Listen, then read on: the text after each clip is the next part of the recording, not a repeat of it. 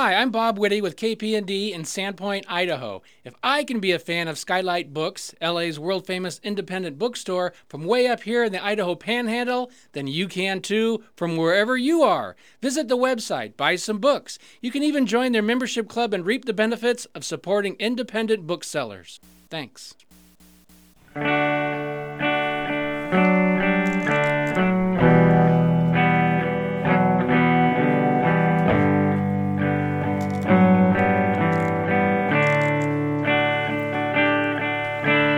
Meet me on the softer side. Meet me on the softer side. Softer side of your heart.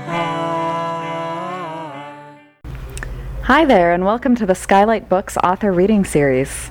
You can find out about this and all of our other author events at www.skylightbooks.com, where you can also browse our inventory as well as order books online. You can also follow us on Twitter or even be our friend at facebook.com. If you'd like to talk to a real person, we can be reached at 323 660 1175. And don't forget, Skylight Books depends on listeners like you to help support us. So whether you're in our neighborhood or browsing online, buy a book or two to help ensure that we'll be around for a long, long time. Thanks and enjoy. But um, we are in the moment right here, right now, and we are here for Richard Kramer. He is the Emmy and multiple Peabody Award winning writer, director, and producer of numerous TV series, including 30 something, My So Called Life, Tales of the City, and Once and Again. His first short story appeared in The New Yorker while he was still an undergrad at Yale. This is his first of many novels, we're sure, right? Many, many, many, many, many, many, many novels. Okay.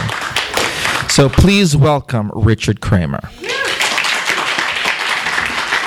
Oh, this, this is so nice. The, the first thing I want to say before we start this is that I w- want to make it very clear that I will do anything to block the nomination of Susan Rice for the Secretary of State.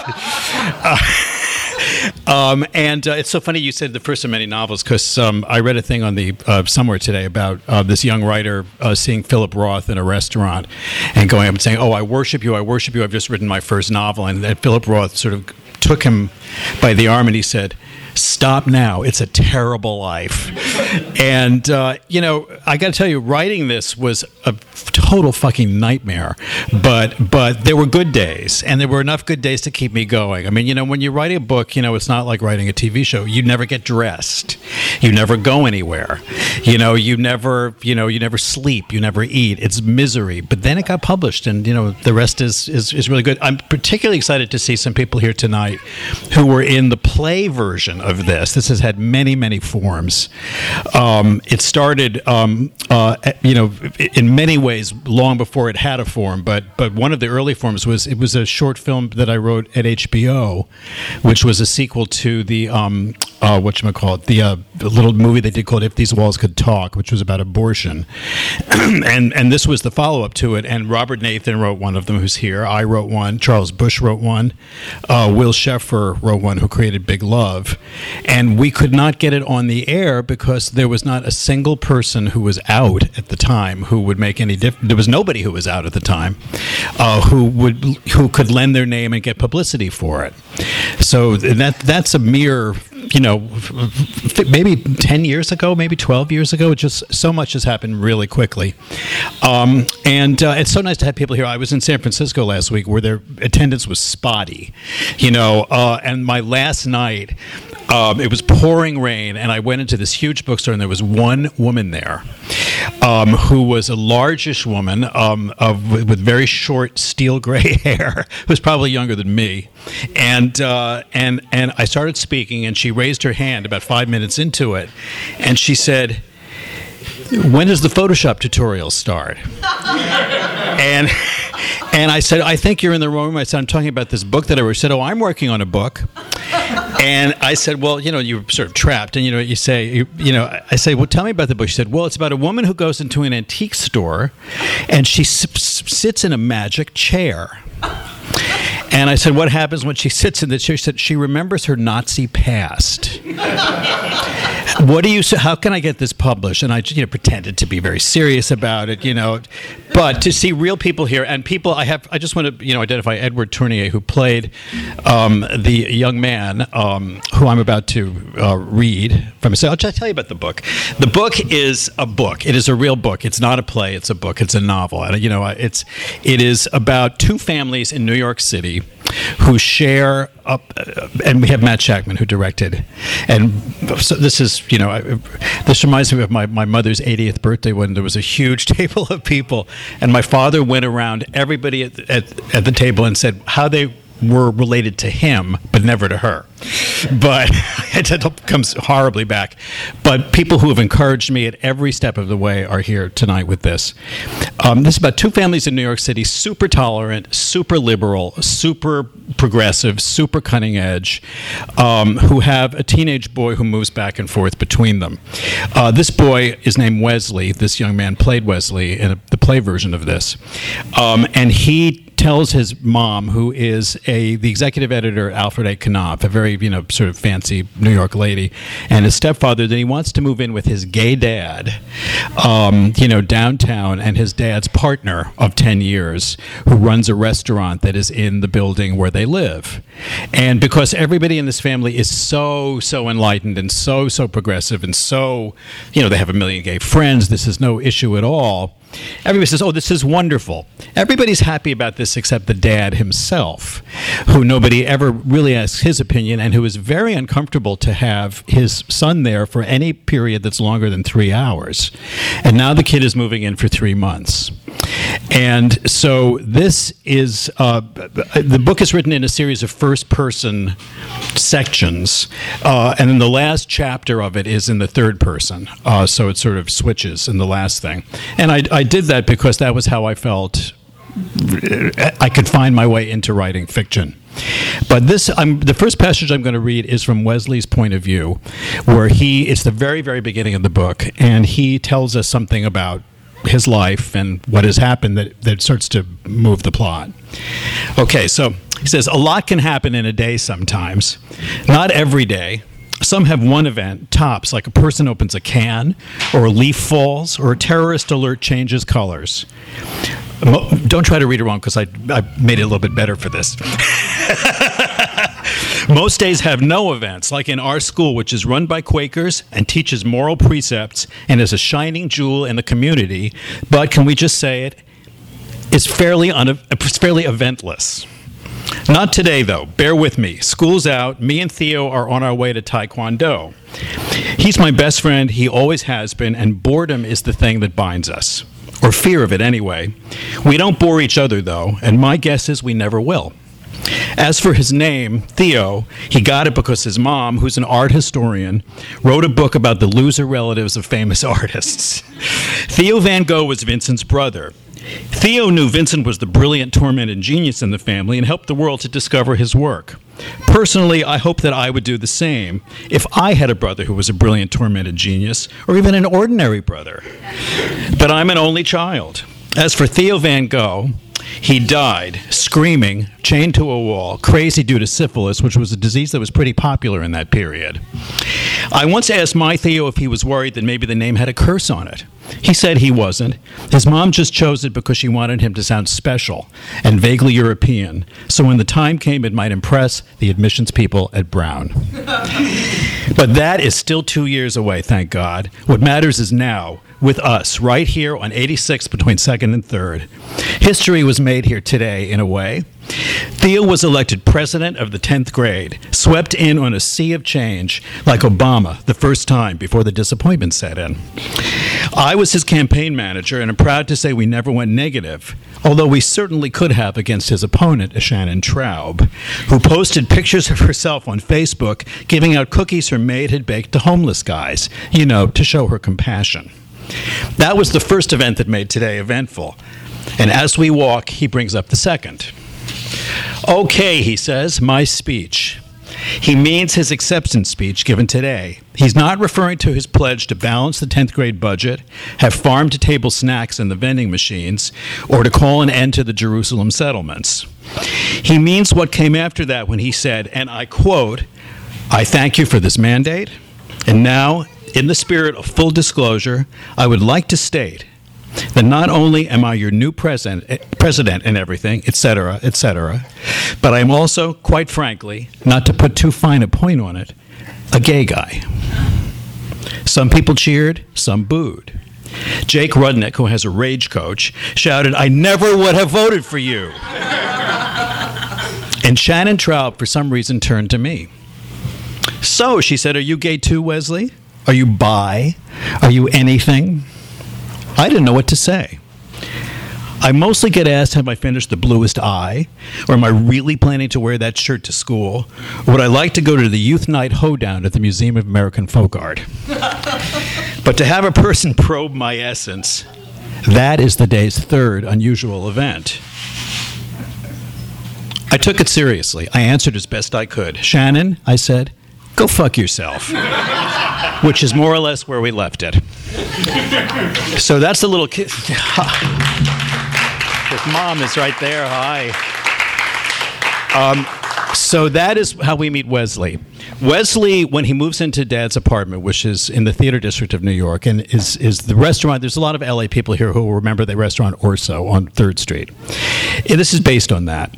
Um, and when he moves into the apartment, the father, who is a prominent, prominent, prominent Charlie Rose appearing, Rachel Maddow appearing, gay rights lawyer, you know, who is presentable in every way, who has basically made gay marriage happen in New York, who's Andrew Cuomo's right hand man.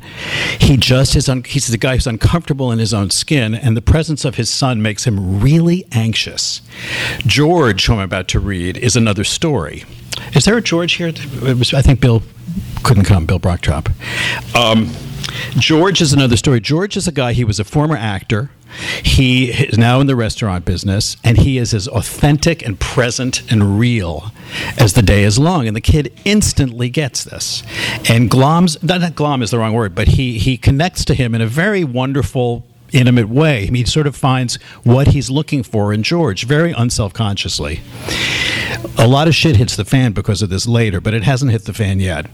And uh, what we, we find uh, George thinking about what's going on. It's about two in the morning, and he hears footsteps on the roof, and they're Wesley, and he knows that.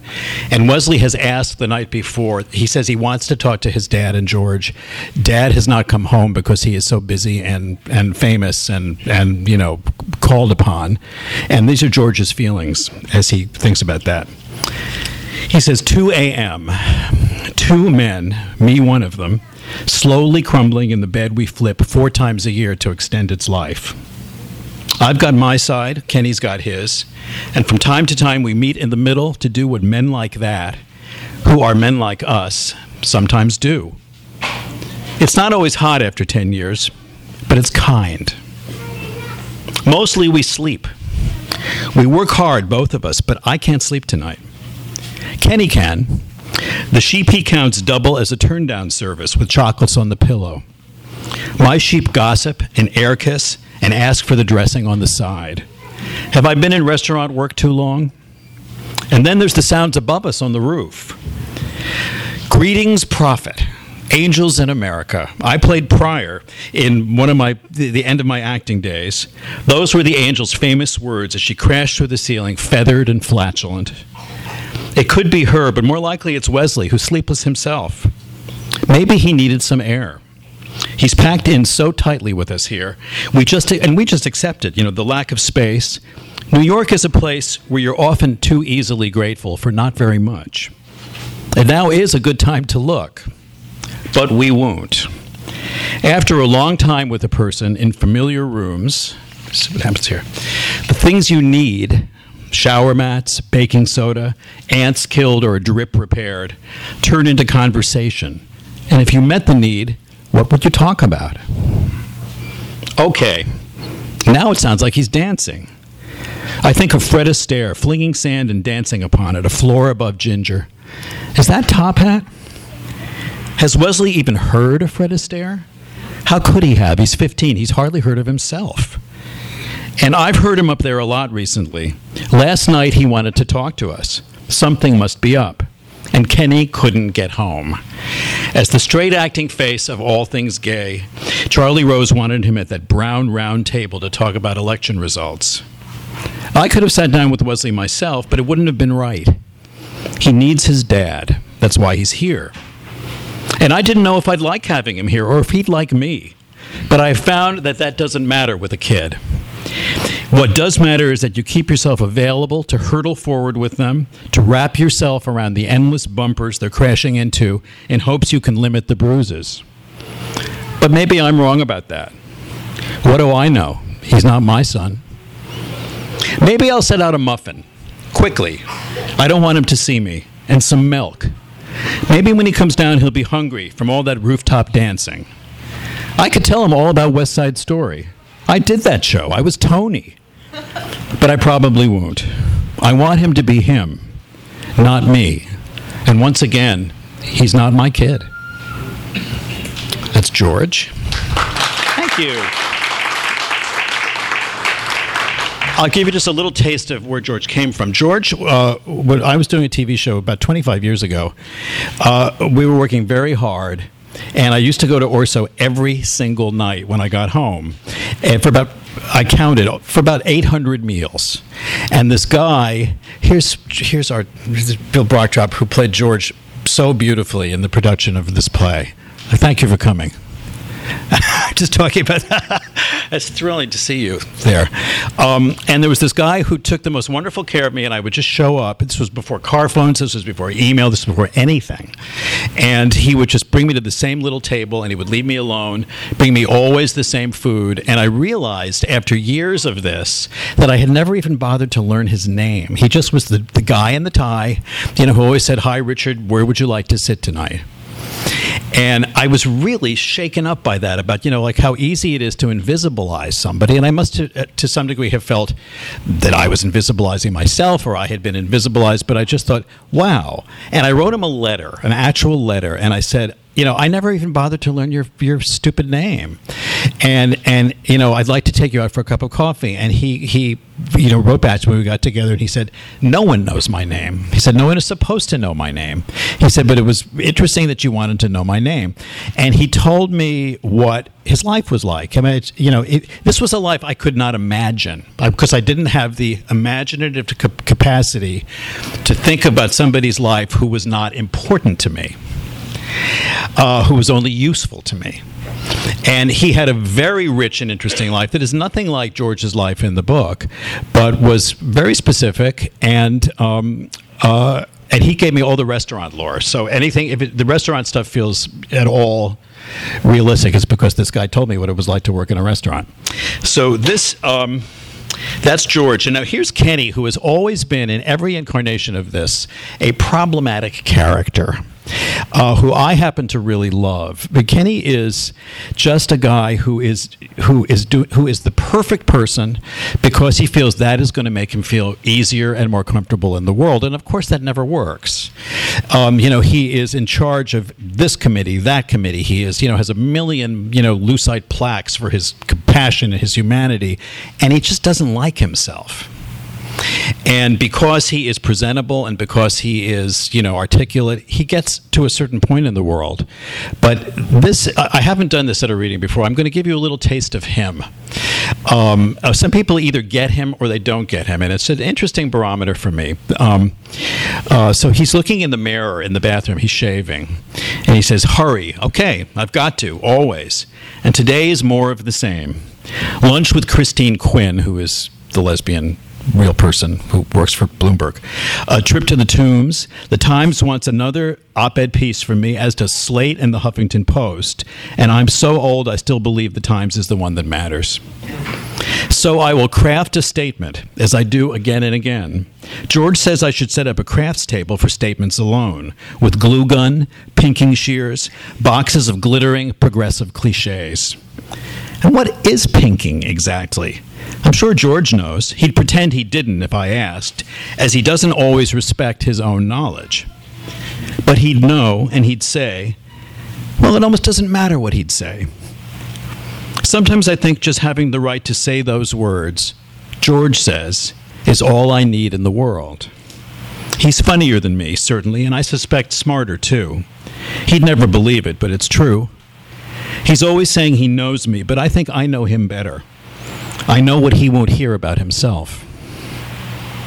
Today's statements are culled from the internet, of course, that constant reminder of the blackness of men's hearts.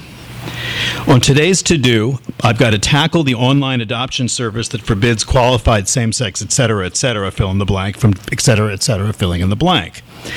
And there's the Georgia General Assembly, always reliable, keeping up their fight against the employee fired after announcing her transition from male to female.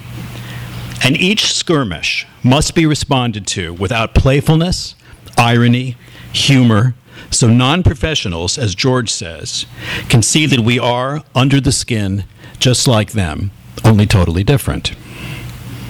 But you press on, you can't turn away. You face the world not as you find it, but as it finds you, because it will. Use that, I think. It's the sort of statement made by someone who will one day be assassinated. Not that I'd want to be or would make an interesting target. I'm just the lawyer, the one who chairs the committees, the talking head with the unpierced ear who counsels always caution, caution, caution. George says I should run for something. He says his dream is to stand next to me on a victory platform, blankly beaming, addicted to Percocet, a keeper of the secrets in a helmet, a keeper of the secrets in a Chanel suit. But what would I run for? And I already spend way too much time in Washington. And, we'll, and I'll be there next week to meet with a roomful of the usual suspects. I will direct us to the making of pro marriage commercials featuring christenings, pillow fights, spry grandparents at same sex Thanksgiving tables. Face the world, real or not. But my face first. Real enough, although hard to find, as the mirror's all steamed. It always is, as we don't have a window in here, only ants and underwear, and photos from, George, photos from shows George was in from that time of his life that was over when I met him, when he was Tom in The Glass Menagerie, Tommy in Tommy, Tom Joad in The Grapes of Wrath. He said that it was lore among casting people that if you had a character named Tom, just bring him right in. He has lots of stories like that. I guess some people just do have stories fly through the air and stick to them like paper clips to a magnet. Wesley's reading Grapes of Wrath in school right now. I'll be there, Ma. I'll be there. Sometimes I hear George in the kitchen late at night saying those words to himself as if he might get the call to do the play again and wanted to be ready. Something about folks growing the food they eat. In the night, I'll be there. Those are the words, or something like it. I wish I'd seen him in it. Now, do you hate Kenny? That's the thing that you can do in a book, you know. You know, you can get into the that was the that was the fun of writing this was you can get into the movement of their thoughts and their soul. And thank him. Yes, that's I think I finally like him myself. Uh, now Theo, this is interesting. Theo is Wesley's friend. I read about him. Did anybody need a break, or are they sick of it yet? Um, Theo is Wesley's best friend. And this is Theo this book really came together over the space of a quarter century with you know little you know seeds here and there and I didn't even know it was adding up to whatever. But this was a story somebody told me about 15 years ago about the son of a person in New York who went to a private school who in a school assembly came out in front of the entire school. And this was just not being done then, and it was it's it stuck with me forever. And it really was the thing that the, it's the springboard of the action. Pardon me, of the action of the story. And um, and that boy is now alive and very much alive in writing. And I chose not to let him know about this um, because I just said that's his private life. I mean, and it's the, the only detail is that he came out in school. But this is Theo, who is Wesley's lifelong friend. The mom, and, the two moms met in Lamaze class, and they're two real they're wise guys. You know, I mean, they're they're they're smart, fifteen year old New York boys, but they're also, I mean, I also, you know, they're more than wise guys. I hope. So here's Theo, and Theo says, "So here's the thing. If I'm gay, which I am, it's not because my dad was distant, which he wasn't." That idea is just psychology, anyway, which to me and Wesley is just religion with a waiting room. This elaborate system to convince scared humans that life and cancer and car accidents are not utterly and totally random. And aren't people ultimately more interesting than some old bald guy's diagnosis of them? I hope I am. I want to look forward to 11th grade and future revelations. So we were in this restaurant with my mom and grandma and my sister when my dad said Chinatown, which is code. It means should we get a little away for a little while, just the two of us? It also means let's go to Chinatown. so we left. We walked, even though there was a little rain. I'm actually secretly a little sick of Chinatown, but I went because it seems my dad feels in control there, as he believes he knows how to order in Chinese. Once, after he'd rattled off this Chinese stuff, I saw our waiter go back to the kitchen, point at my dad, and say a few whispered Chinese things to some other waiters. They all laughed and laughed and laughed, and stopped when I stared them down. I never told my dad that, though. People need their illusions, especially in restaurants. So we went to the excellent dumpling house, which, despite its name, is pretty modest when you get inside. My dad told me about this buddy of his named Joe. Joe was the first actual gay guy he ever knew. He got to know him in the service and was proud to say that even though it was a very different time, most of the other guys in the platoon thought Joe was a pretty great guy, too. Now, I don't think my dad was ever in the service, but it was still nice of him to bring Gay Joe into our evening, whether or not he was real. then we discussed sex.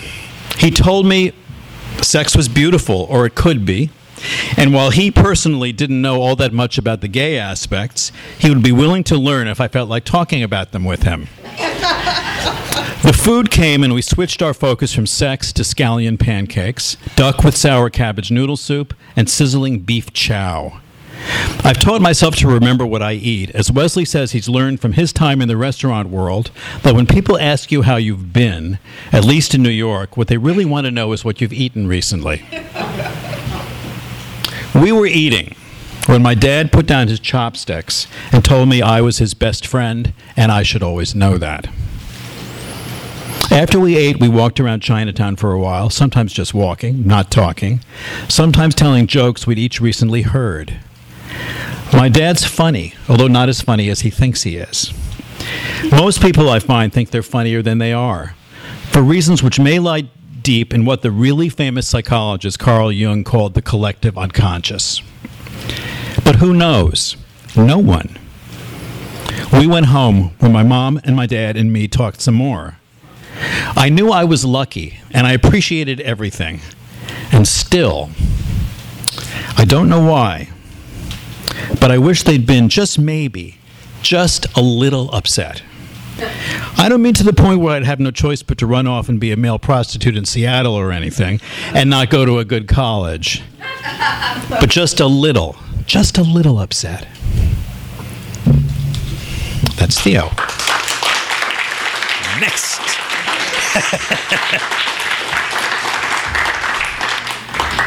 Where's Noel? Is he? Yes. How are we doing time wise? We're doing good. We're doing good? I do want. I, I have to apologize for this. Well, I can't apologize for the rain, but I hope we're not being too distracting when we try to cover the books from the. Oh, yeah. Sorry, So, Ray. Thank you. But you're doing great. Time-wise? She's doing, doing great. Yeah. Good. Great. I have like two more little ones to read, including I'm so I have the wonderful actress Suzanne Ford who played the mother has I'm so happy to see you and thank you so much for coming. Hi. Um, now this is the stepfather. I think I'm going to read you first because that's that's that this makes sense uh, chronologically.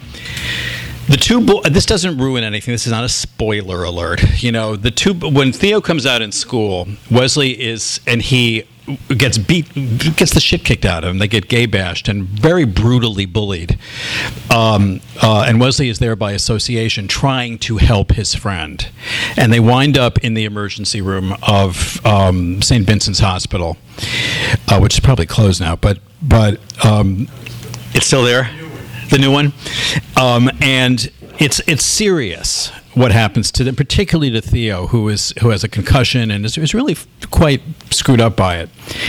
And when this happens, Wesley's parents, and particularly his mother, uh, makes a leap of assumption that says, oh my God, if Theo came out in school, this can only mean one thing, which is the thing that we are most afraid of, even though we don't know we're most afraid of it, which is that he must be gay too. And then Wesley's gay dad thinks this is the last, this is part of Wesley's dad's problem. This is the last thing I ever would have wanted was for my own son to be gay, even though I am the gay standard bearer and none of them would ever say this. They're, I don't want to say how it plays itself out, but mom, who is this very effective, you know, New York person, calls a family conference uh, in the restaurant that George owns, where she just wants to get to the bottom of it.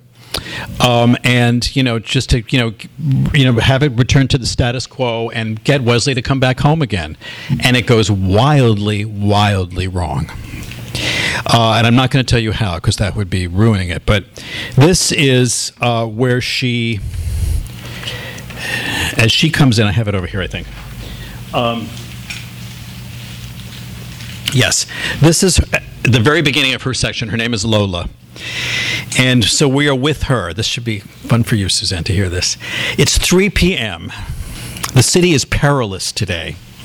A storm is moving in, someone was stabbed on the subway, and a girder fell on 6th Avenue, decapitating a therapist. As I sit down, I see that to my left, I have Kenny, my first husband and my past. And to my right, my present and future husband. I am parenthesized by husbands. And there's George, of course. Wonderful George, Kenny's partner, who is not my anything. And there's no Wesley in sight. Wesley, who is the reason we're gathered here. Where is he? Where else would he be? He went upstairs for a minute, his Facebook wall, which always makes me think of Jerusalem.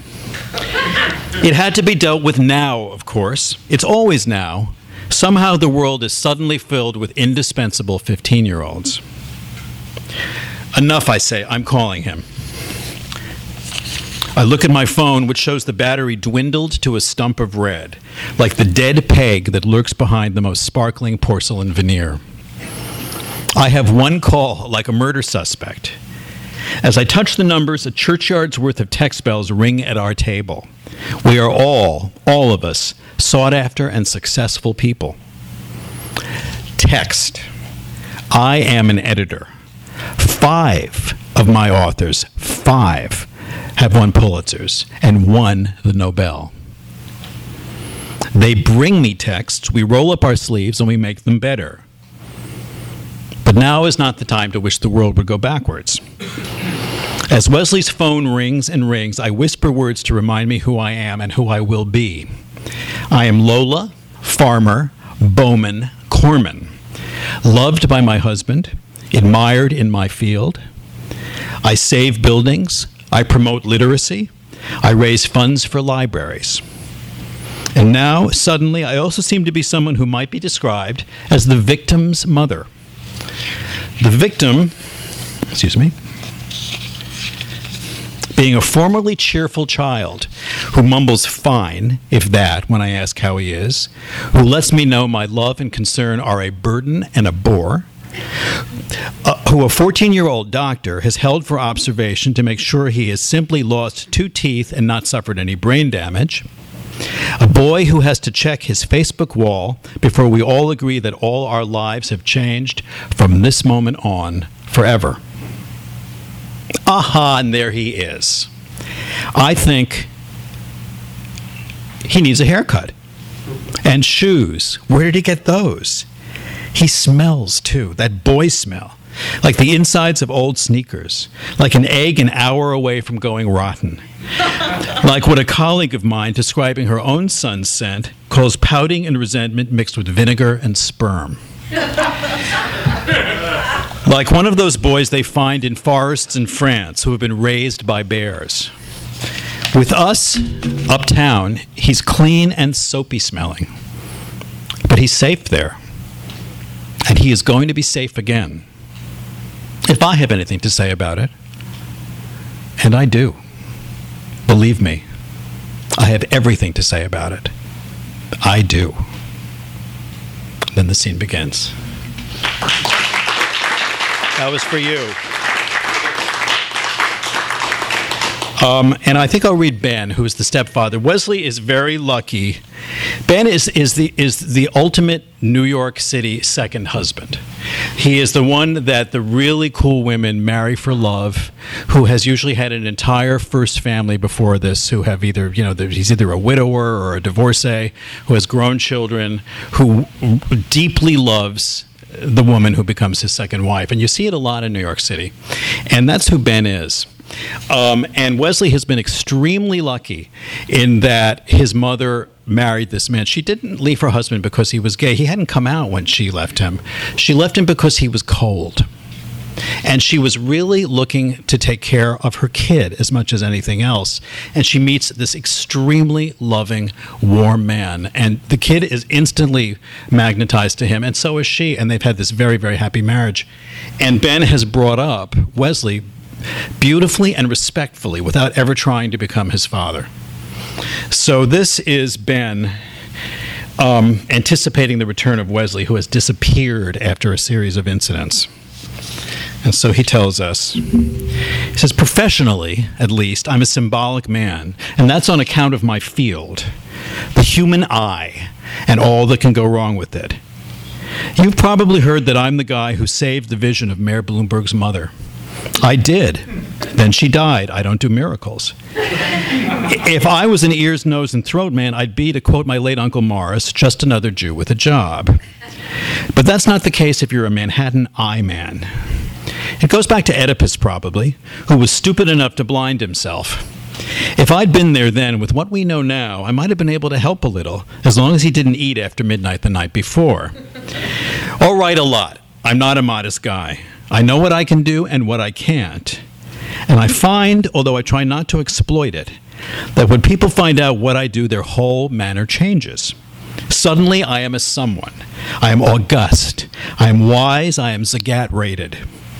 This is mostly because I think that everyone is afraid of going blind, except the blind themselves. They don't fear the going, they're already there. What does that mean? I don't know. Aphorisms come to me. I don't invent them. One out of ten makes sense. The rest is noise or silence, whatever the hell the quote is. I hear my wife. Ben, she's calling me. She's in the kitchen in the dark. She likes to cook in moonlight like a witch. It helps her think, she says, and this is a woman who thinks all day. I'm here, my bride, I tell her. She likes to be called that. It's the second or third time I've done it today since we got home from the fun in the restaurant. I join her in the dark, sneak my arms around her from behind as the water bubbling in the fish poacher sends up in the steam notes of salmon and dill.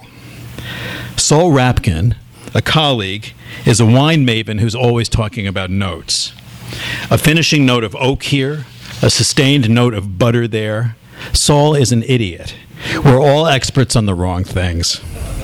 And speaking of notes, I sing to Lola quietly a favorite song of hers, a favorite song of ours, Lost in the Stars. Why do we love it so? Because we were lost till we found each other. I can't speak for her, but I can speak for myself.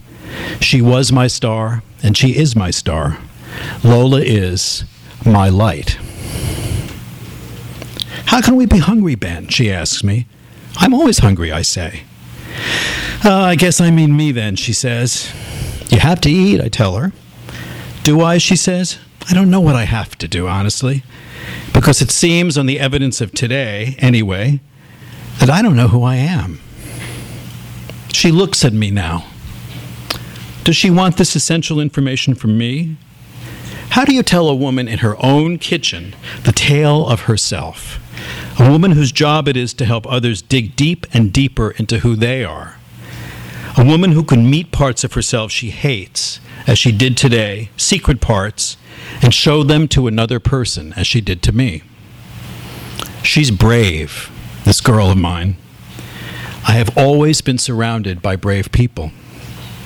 At my age, a man sees these things, and he realizes that that's his luck. I see Wesley now getting off the elevator. I've left the door open just in case. From the way he looks at me, I sense he's not quite ready to be announced. I wave to him. He waves back. I don't tell Lola yet. We can figure that out later, babe, I do say, after Top Chef Masters. And maybe I'll take Branwell out to pee. I'll be back. Branwell hears this and is already at the door. He's gotten his own leash, as always, which has never impressed me. If he'd gotten his own breakfast or tickets to a show, trust me, I'd acknowledge and acknowledge and acknowledge. That's Ben.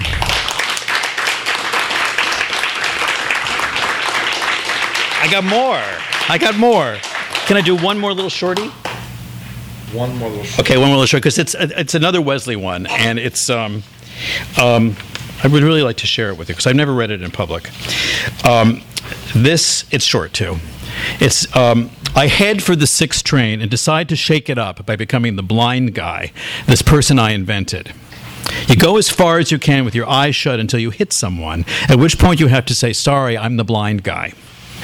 It's more fun than it might sound. So I start, and I don't take more than a few blind steps when I bump into someone. Someone who knows me, it seems, because this person says my name Wesley. When I unblind myself, I see Shannon Traub, crushed by Theo just hours ago. What are you doing? She asks. You looked crazy. I had something in my eye. I said it was excruciating. In fact, I may need medical attention. So I'd better get home. See ya. As I turn back for the subway, I hear her again. Wesley, you live that way, she says, pointing east. 130 East End Avenue.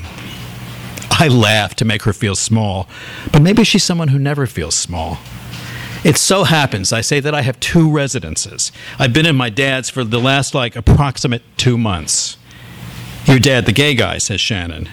Yes, I say, that dad. And he's a very big deal, too, in gay circles, if you care.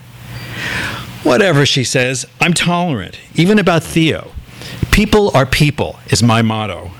I think that's a motto. I say, that sort of sucks. That sort of sucks as a motto. And she sighs. She says, I know, I know, I know. I'm working on it. My non Ivy college coach says I should have one just in case. Shannon has two college coaches. It should be in another language, preferably. You want to know a secret? She doesn't wait for the go ahead. Donatella Gould blew Morgan Blatt, or blows him, actually. It's ongoing. I lie. I knew that, I say, in the deepest voice I have, chef's voice on South Park, that deep. Do you blow Theo? Shannon asks. Somehow I don't mind her asking. Maybe because she seems genuinely interested, like she was trying to figure out something bigger than blowjobs. Actually, I say, I don't. She sighs again. I believe you. Don't ask me why. There's a ding. It's a text for Shannon. Fuck, she says. My mom, she texts me all day with potential SAT words. She says if I don't get a head start, I'll wind up at BU or Bowdoin or something, and then she'd have to jump from the roof of our building. What's the word? I ask her. I like words, most words. Gnostic, she says. G N O S T I C. The G is probably silent. We pass the word back and forth like a puppy you're trying to socialize when something happens that makes no sense. I have a boner in the street while trying to define an SAT word with Shannon Traub. How could that be? I have to go, she says, as if she sensed it. And so she goes, and so do I. When I get to Grand Central, I remember something George once said that every person moving through it has one secret they believe they could never tell. As I stand there for a moment, very still, I almost imagine I can hear those secrets whispering in people's heads, and it makes me dizzy. I am an iPad, tilting, stuck between vertical and horizontal as I wonder, what would my secret be? Is it something you discover but that's been there all along waiting? And say you never do discover it. What then? And what if the secret you think is yours is actually someone else's? Sorry, but I worry about these things. Thank you. Oh, all these people. Thanks a lot. Thanks for listening.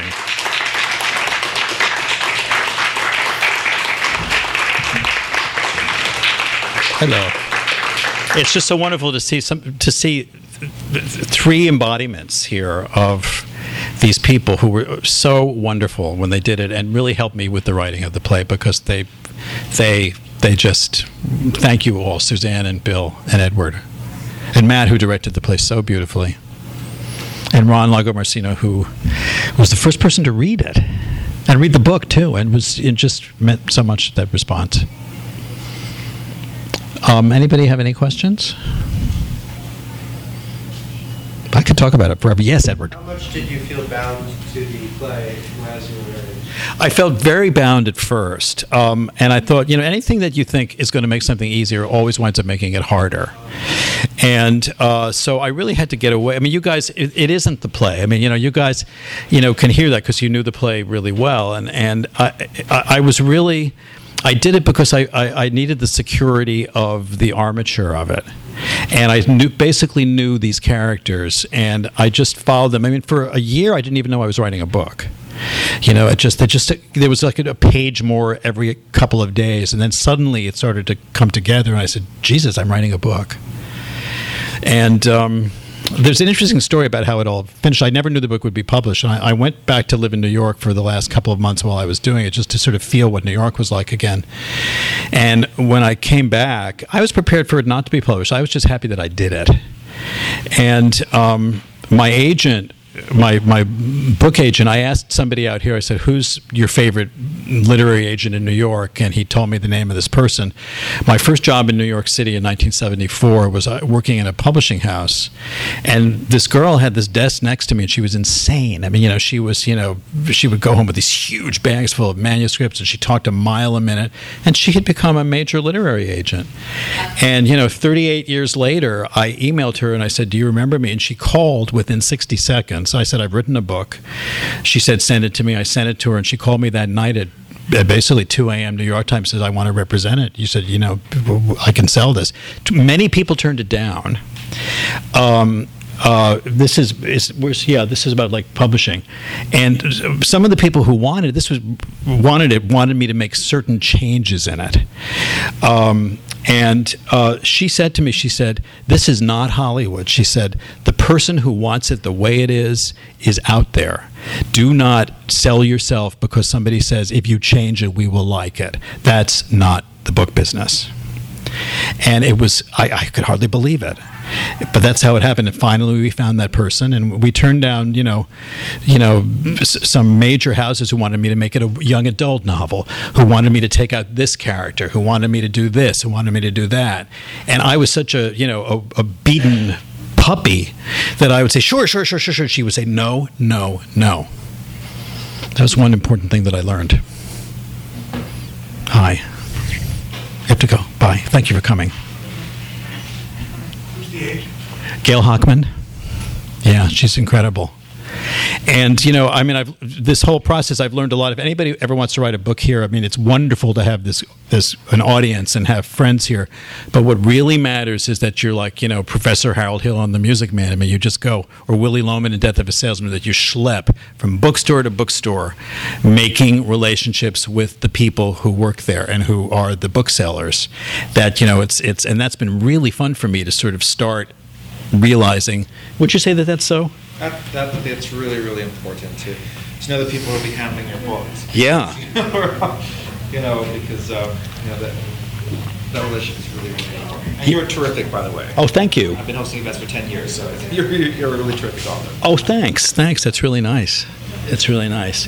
Well, this the other thing I want to say about this experience for me, because people, I know people here well enough, I can say this. It has changed my life, and it's gotten me off my ass and out the house, out of the house. You know, I mean, I was for a long time saying, "Oh, I'll just go to bed at 8, you know, and uh, I don't really feel like meeting you for dinner, or you know, why would I ever want to see another movie? I've seen plenty of movies, you know, and just writing this. I mean, you you have to get into gear and you have to do Facebook and you have to do Twitter. And you know, when you have to do those things, they actually become fun. And I, you know, I have a website. I used to shudder at the notion of people who had a website, but I have a website. You know, and it's and it's all in the name of this book, which I really, really want to get into people's hands. And however it gets there. So anybody here who likes it, please, you know, tell your friends. You know, uh, uh, you know, do it on. Tw- if somebody here is a genius at this, who I'm looking at right now. You know, you know, tell your tell your everybody's, and because I think that's how things happen. I had to fight for this title, by the way. This was a nightmare. Um, the title that I like, and I went to the publisher, and he said, Everybody here hates it. That was the first little dose of cold water, um, bucket of cold water. He said, Everybody hates it, and sales says it'll, we can't use it. So I then, you know, went and did about 50 other titles. And I, I almost brought some because they were very far afield. And then after about a month of that, they called me and said, Oh, we decided we really love it. So, many a tale, many a tale here. So, and anybody else like to ask anything or say anything or hear me read another passage all over? Yes, hi. Hi, how are you? Hi, I'm good. Um, so you mentioned that there was, you know, a transition between television writing and novel writing, obviously. What were your coping mechanisms while you were like holed up writing? I have no coping mechanisms. I have every bad habit in the world. And Oh God, you know, I mean, just, just you know, never getting dressed, endless pornography, you know, stuffing my face, um, sour attitude, you know, um, everything, you know, destructive and negative. Good. and every writer says the same thing because it's always true. The internet is not your friend as a writer. It's your friend once you've written the book, but not while you're writing the book. I've heard many writers say that they, that porn has become a really important part of their It is, yeah, yeah, Truly. yeah. So, and not always men, by the way. So it's, you know. Yeah, keep that in mind. Okay. Well, thank you very much. Thank you. Thanks for coming.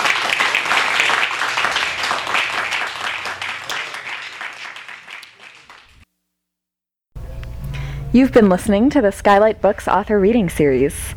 Don't forget that you can check out this and all of our other great podcasts at www.skylightbooks.com. Today's music was provided by Fragile Gang. You can check them out at MySpace, Facebook, and the iTunes Music Store. Thanks for stopping by, and we hope to see you soon.